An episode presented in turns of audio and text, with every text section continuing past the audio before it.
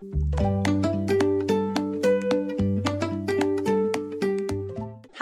it's Alana.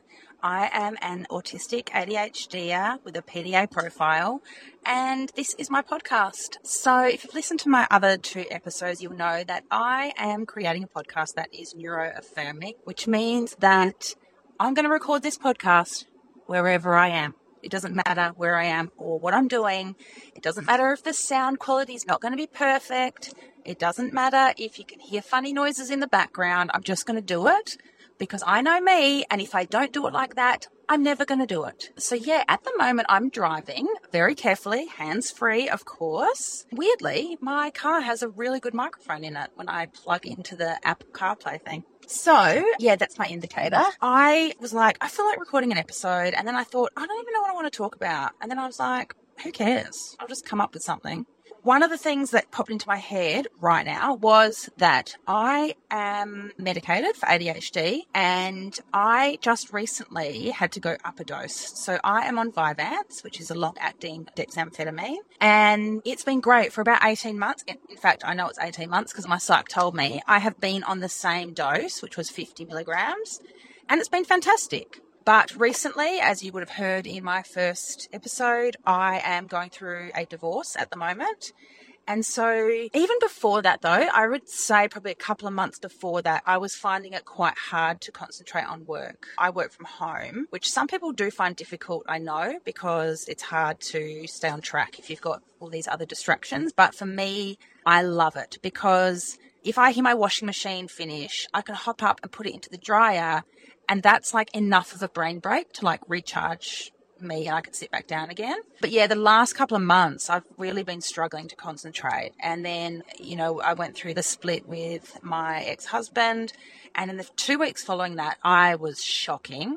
Most of those two weeks, I didn't really work. I wasn't so much upset about the relationship breaking up, which sounds awful, but I'm an incredibly pragmatic person, so I can see the benefits to every situation. But my autistic thing is I don't have my reaction to things until a couple of days after the thing has happened. So we split up and then I renovated my entire bedroom over the next two days like a mad person. I did not stop. And then I kind of fell in a heap, which is really typical for me to do. And even though I didn't necessarily feel sad or bad or whatever, my body and my brain were like, no, no, you actually do. And oh, there was no way I could do my work. I had an appointment with my psych, which was very well timed. So even though I've been diagnosed as ADHD for uh, it must be two years now, I still have very regular appointments with him, which part of me finds it annoying because I'm like, I'm not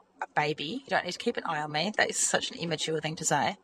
But another part of me is grateful because, you know, if I didn't have that appointment coming up, I would, I don't know, I would have really struggled. And we all know how hard it is to get in with psychiatrists at the moment and pediatricians. That's another story. So I had the appointment with him, and I don't know if any fellow ADHDers know, you know, that checklist they run you through where, so the answers are never, rarely, sometimes, always. I think he said in the last three weeks, did you interrupt someone when they were talking? Did you, you know, stand up when you're supposed to be sitting down? Now, I will say that diagnostic list is very much skewed towards children. However, my psychiatrist specializes in adult ADHD. So he has actually changed some of the wording in it so that it's way more appropriate for adults. But I will say, one of the questions that I struggled with the first time was like standing up when it's not appropriate. Just say you're in a work meeting or something, you might want to get up and move around, but you're an adult, so you've taught yourself, forced yourself to learn to sit still because you've been taught over many years, been given many, many negative messages about your behaviour that you've squashed it all down and tried to force yourself to fit into societal norms. Anyway, when he asked it this time, I was like, always, because I could not sit still at my desk for work. The minute one other thing entered my head, like an idea of something I could do, I was up and I was doing that thing.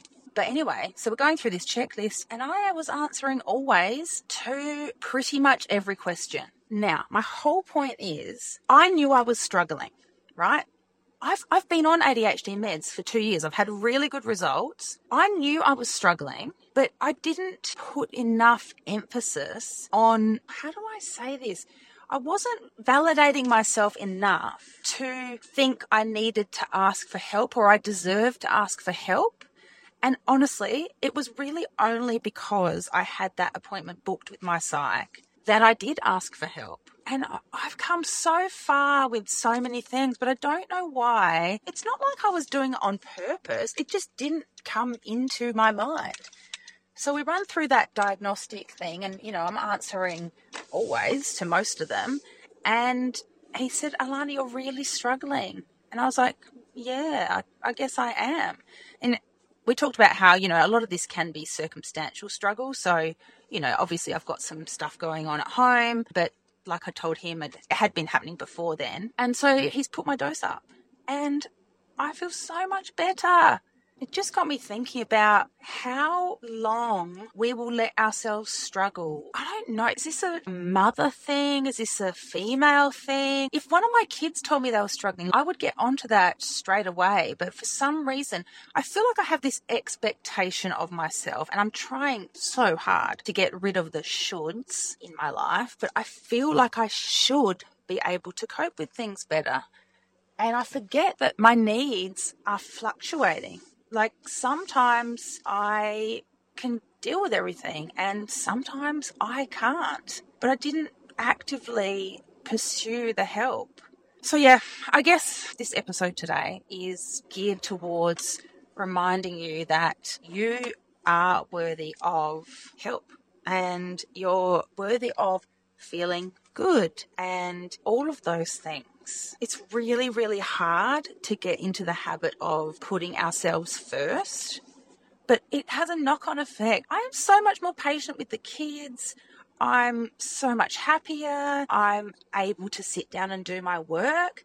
And the thing is, is when I can't do my work, if you're struggling, even if you were feeling good before, you're worthy of going and asking for help. And yeah, I think you're really cool. I love what you're wearing. It really suits you. Bye.